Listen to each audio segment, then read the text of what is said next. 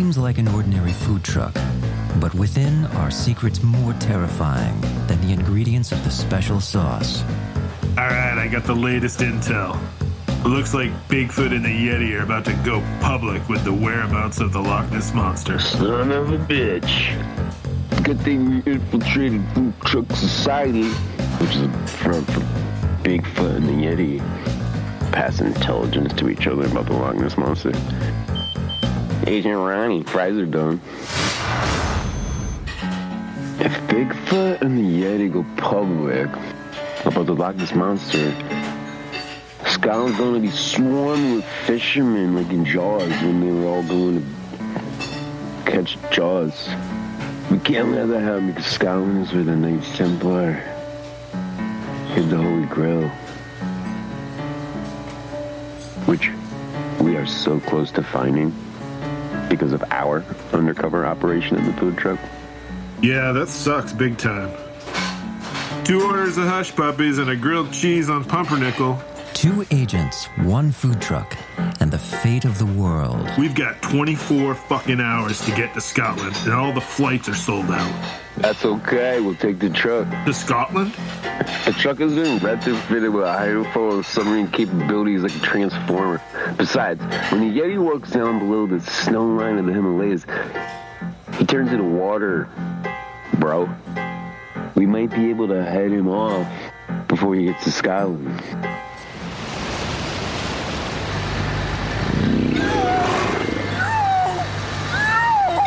The Yeti's breached the hull. Almost there. The truck's going down. Nah, this time, oil and water don't mix, you son of a bitch.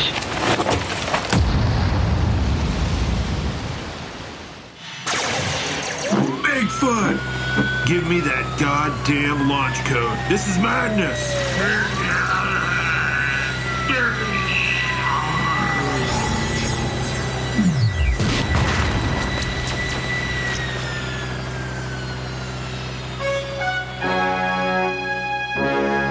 Thank you, Loch Ness Monster, for all you've done for the United States of America. You're a true patriot. Yeah. You son of a bitch, where's the Holy Grail? Only two agents can wield the silver spatula against the breaded secrets of the deep fried deep state. Now that's what I call lunch.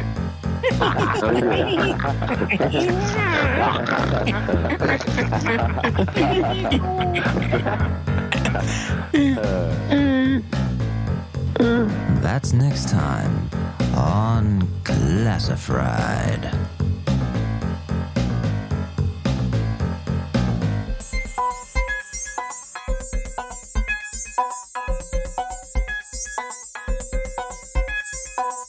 Go ahead and have a cow. Don't have a cow. Don't have a cow. Go ahead and have a cow. Gag me with a spoon. Don't own a cow. You don't like shove a cow out of your vagina. Don't give birth to a cow.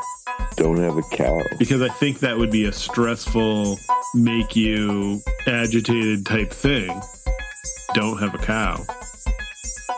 Go ahead and have a cow.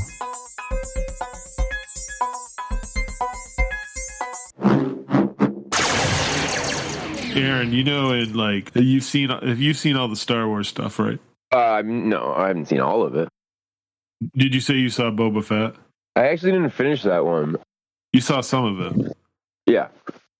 Okay, so did you see the part, any parts where he's like laying in that liquid? Um, I don't remember that. No, it's like he gets his life from it or something. Yeah, like he needs. To, it's always like it's always repairing his body and stuff because he, you know, took whatever damage in the Sarlacc pit. But okay, so did you see Rogue One? Oh, right. He seemingly dies in Return of the Jedi. Yeah, Yeah. but no. But did you see Rogue One? Yeah. Okay, so you know, there's like the scenes where Darth Vader's in that like white milky shit. Yeah, I don't remember that. Oh. All right, so you're ruining my fucking question. But I ruined your whole thing. I should have said, yeah, I remember that white milky shit. Anyway, so in Return of the, I mean, in Empire Strikes Back, Luke is in. Remember when they save him from the Wampa, Yeah. and he's in that tank or Yeah. whatever? Well, that's the same stuff. But as a Oh. kid and all the way up, I like just until I started seeing this stuff, I thought that that was just warm bath water, like because he was like frostbitten or cold or whatever. So they just put gave him a warm bath. I didn't know that it was like repairing him. It was like medicinal or whatever. Yeah, I feel like I, I kind of did assume that. I just like when I was in the shower. well, I mean, water is magical. Well, no, I was in the. I was like, it was a warm. I was like taking a nice warm shower. It's cold outside and stuff, and I'm like, oh, this is nice. And then I'm like, that got me thinking about Luke in the tank, and I'm like, oh, that was never the thing. He was never just getting warm. They were repairing his injuries. I feel like my assumption was that it was because he was so cold that, yeah, it was like that was the quickest way to do it. But I also felt like there was also like, you know, I felt like it was like advanced water. Yeah, It was somehow advanced water that would like cure you even more than regular water. Smart water. Yeah, smart one. see, I never thought of that, and now it's like pretty much ruined my childhood just thinking of it the other way.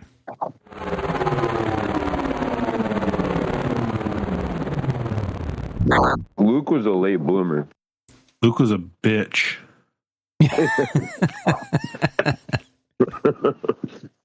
he was a bitch and then he got cool and then he turned back into a bitch. Yeah, what's with that guy? He's got some issues. Yeah, he's a bitch. like Daniel from Karate Kid.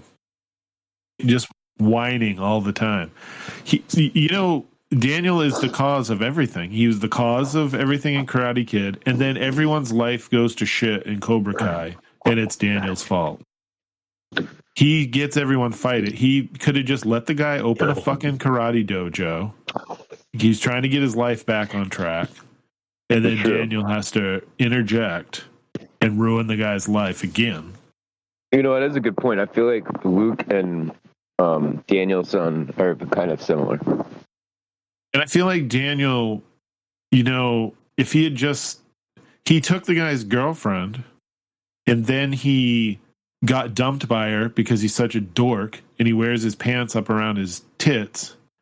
So she dumped him for the quarterback or whatever at college. And she could have just been with Johnny. Yeah. I mean, Luke didn't do any shit like that, but he still was kind of whiny in the beginning. Well, and then he screws everything up later on with Han Solo's son. Yeah. He kind of screwed everybody too and, and was whiny with his master. Yeah, totally needy. Kylo Ren, totally needy. They seem like rich, like rich, I don't know, like Spoiled. rich, privileged white boys from like the West Coast. Luke and Kylo Ren. Luke and Daniel. Oh yeah, yeah. That's the funny thing. Like they they were the poor.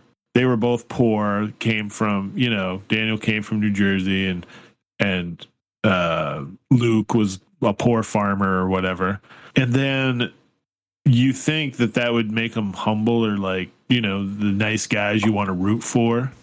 Yeah. But then they just make them complete whiny dinks. Like I don't, I don't understand.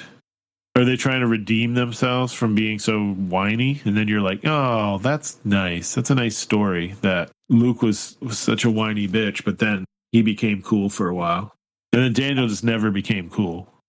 Yeah, he, he's he just I mean, he's it's kind of funny in Cobra Kai, like what a dork he is. But he's the he's like the successful one, so he's all successful. Yeah, And Johnny's a loser. yeah, because but but, it's because Daniel's like such a dork. He like he's such a nerd that yeah, that's what enables him to get rich. But I think it's a good point. I think it's bad writing. Here's a take on that. Darth Vader in Star Wars, Empire, and Return of the Jedi is he is power. he is force. He is darkness. He knows things. He is authority. He gets things done. He eliminates his obstacles.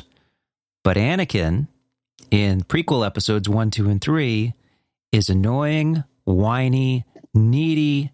He messes up all the time, which ends up in the ultimate mess up where he goes completely to the dark side. Yep, like father, like son. Whiny bitch.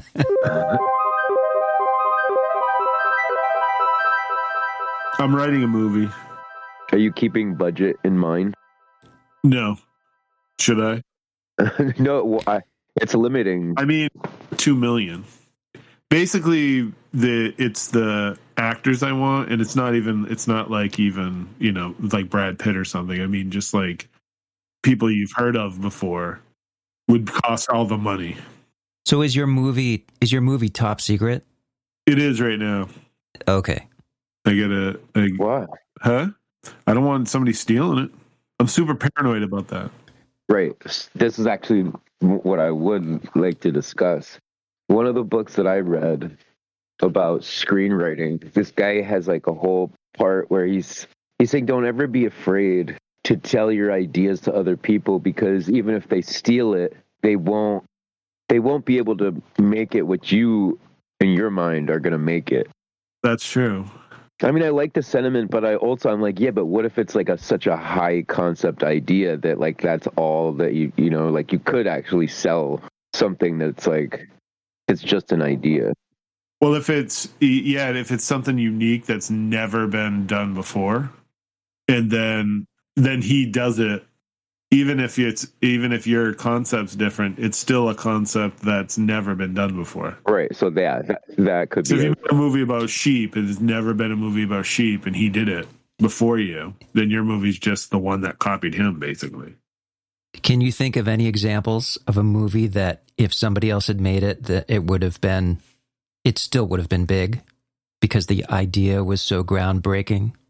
Black Sheep. So like Star Wars was an incredible movie, but the story's been told hundreds of times before. Probably the special effects were a huge part of of what made it unique, but also time, place, actors, directing, but the story itself wasn't necessarily a groundbreaking concept. Oh, oh, I mean, but supposedly it was like uh he like he was really going for literal story. I don't know. But do you know what I mean? Like if George Lucas had, Yeah. had told all his buddies what he was doing, and several of them decided, I'm going to do that too. And they just made the same movie. Yeah, he's like, but I isn't it like part of it like that he is he's just telling like the classic story. Yeah. like he's, he's like this is yeah. So maybe maybe like a movie like Inception, where it's so kind of all about these plot twists and the idea of all these levels of dream world. If you stole that, Are you talking about a movie that can't be done over, or a movie Like a that anybody idea. can do? I'm I, I'm talking. Well, Aaron Aaron was just saying how don't be afraid to share your ideas because nobody's going to make the same idea the same way. And so my question is, can you think of an example of a movie that the idea itself is groundbreaking, and if anybody made it first, they would be the ones who would reap all the rewards. Yeah, which I I love that idea. So it's like the you know the idea of a million dollar idea because sometimes it's just that it's something that ended up being this franchise. But I really yet can't think of something that no matter who wrote it would be re- you know it would be kind of the same movie. I don't know. I was thinking The Matrix, but then not really. Porky's.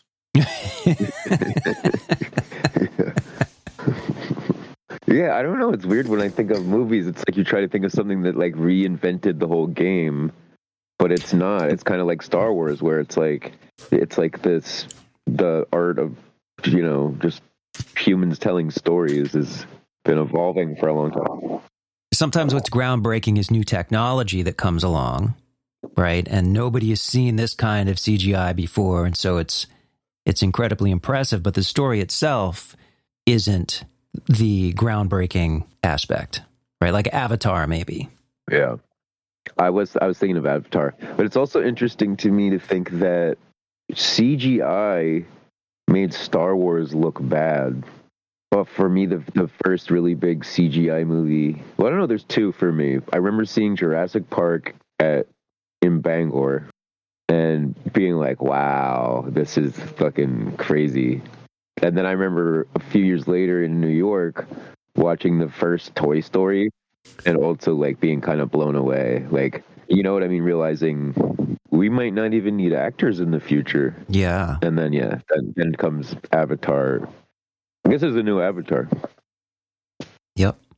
Yeah. So, all right, what's your idea? Like, I'm. I mean, don't tell me your idea, but is it is it really? It's something that's never been thought of before. No, it's not like I, I'm not making my own Inception. I'm actually I'm still in like the I'm not even writing anything down yet. I'm still in the thinking phase, but I just have ideas of like actors I want and certain scenes. That's what I come up with first.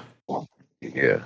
It's the whole dialogue part that I have a issue with, I guess. That's my favorite part. But I can I can figure out like scenes and cool things that I want to happen in the movie. I just got to figure out how the story to you know get to those certain things. Yeah, I think that's a good strategy. If you have a sense of the cool, at the, what makes the movie this movie, those certain scenes or certain qualities or certain actors, then then you have a some sense of a vision. I'm trying to think of a unique way to spin a story that's been spun before. I guess. Yeah. Or I haven't figured that out yet, so that's what I'm thinking of. You I guys mean- seen the movie Drive before, right? Yes.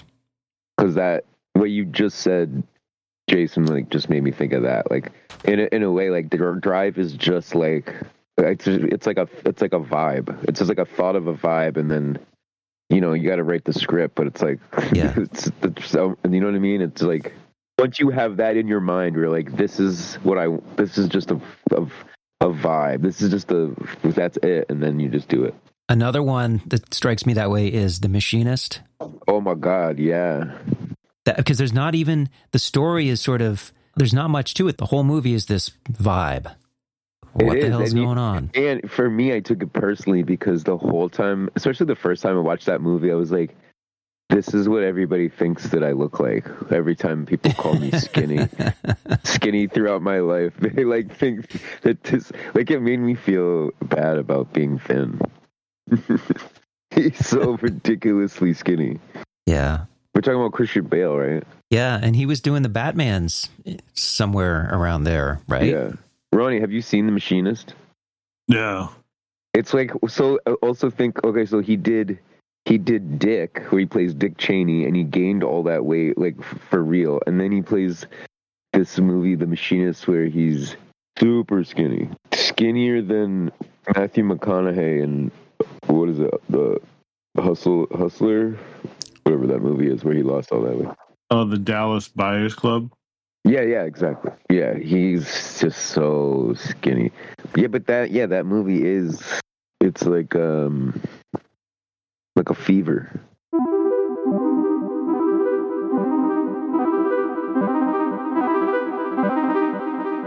I'm trying to go to all my kids' games, so I don't know when Yeah.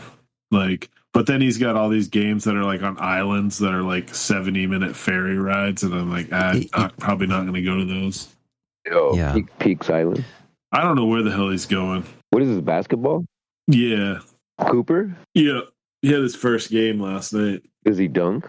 So he started. He's in sixth grade, and they only let sixth. It's the school is like all the way kindergarten to eight, but they only like like six to, to eight graders play on the basketball team. Yeah. and he started. So I was like, all right, you know, they'll like they he started, and I figured they'd play, they'd try to play everyone because there's like 15 kids.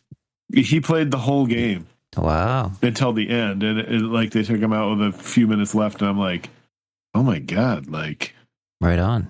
I mean, he's good, but I, I was surprised that they kept him in the game that long. One being he's the youngest kid that's starting. Where do you think he's going to buy a house for you when he's in the NBA? I don't know. I don't care. As long as he buys me one.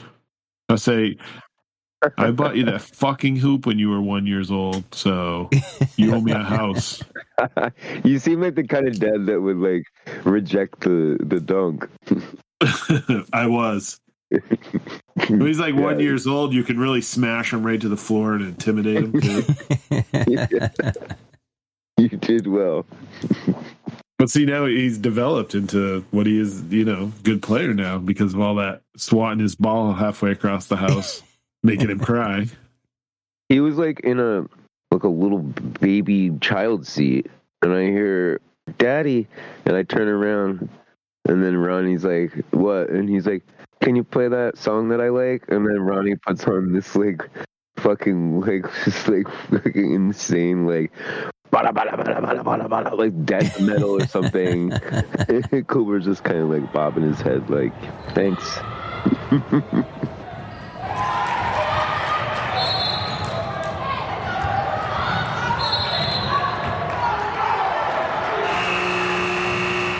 Did you do cross country the first year? Yeah. Boy, did I love cross country. you didn't, but yeah, why'd you do it? Because you you guys did it. it was just like so you could hang out. Yeah, you, you and James did it. So I was like, I like I'm not gonna have any friends on the soccer team. Although I did basketball, I didn't have any friends on basketball. Oh, did James play? Actually, James might have played basketball. I think he did it at the beginning. Yeah. Remember that day that you got cheered? Like the whole school was chanting your name. Yeah, because I was fucking rocking in the points. I think you made one basket, but it was like it was like the last it was like the last game or something, and then they they put you in, and then you scored a point, and like everybody was like chanting Ron, Ron. No, I I scored six points. Oh, you did? Yeah. yeah, Oh, no, it I told you I was on fucking fire. I said, see, you should have been fucking starting me all year. You Well, Jason, you would have loved this because I so I was in the band, and it was sort of it was like the last game. You know, it's like the last game. Ronnie's a senior, and it's like they were they're winning by a lot, so they they're like, all right, finally you could get off the bench. and then yeah, Oh, he know, I started scored, like- because it was it was uh start all the seniors because that was like the Oh. tradition or something of the last game. But at some point, I mean, it, it honestly it started from the band. We just kind of got this whole like chant going for Ronnie's stellar basketball. Yep, I should have kept playing me. I would have been a powerhouse. Except then, right after that, I think I I think that was the same night that I had um we were at Kathy's house and I told her to punch me in the stomach, which she did. Yeah, then I had my appendix out like the next day. I know that's. I forgot about the punch part of it.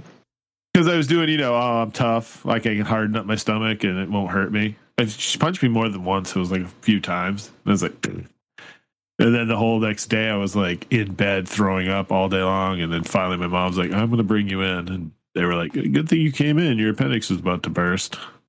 Like, hmm. I wonder if that was because she was punching me. What if that's why they all happened? Maybe. Because what is that? I I think about it every once in a while, and then I'm like, oh yeah, that happened to my good friend. But, but like, what? It, why? I don't even know. Like, what's the? It sounds like some sort of clue to something, like some like big secret to life. We have an organ we don't need that sometimes explodes. yeah. I got a story, Aaron. You reminded me of it last week, and like after we were done talking stuff, I thought of it. Um, and I, I might have told you the story. I don't remember. So it was your story about your dad that like made me remember this about him chase like catching you on your bike. Oh yeah. So did I ever tell you the story about my mom when I threatened to run away? No. So I threatened to run away, and I took my bike and I started riding down the road towards like the hill. Yeah. Yeah, so I got like halfway across that field, like that potato field that was like on the left. So it's probably like halfway in the middle of that. And my mom had ran and caught me on my bike, pulled me off the bike, and told me to take off all my clothes. and I was like, why? And she goes, because all that stuff belongs to me. So I bought those clothes. I bought that bike. So I want you to take it all. Off. If you're running away, I want you to take that off and give it back to me. And I was like, all right, I'll just come home. you, you, you, oh my god! Why didn't you just take it off? I know you would have. You would have probably just stru- got naked and just and just started walking down the street. I, seriously, that's why my parents would never try that on me because they they would already know that that wouldn't work. I'd be like, fine, I will. yeah. No, she knew. I'd fucking give into that. That's hilarious. Why were you running away? I have no idea. I don't remember. I just remember doing it. And I remember her catching. I was like, "How the fuck did you catch me?" You're so fast, mom.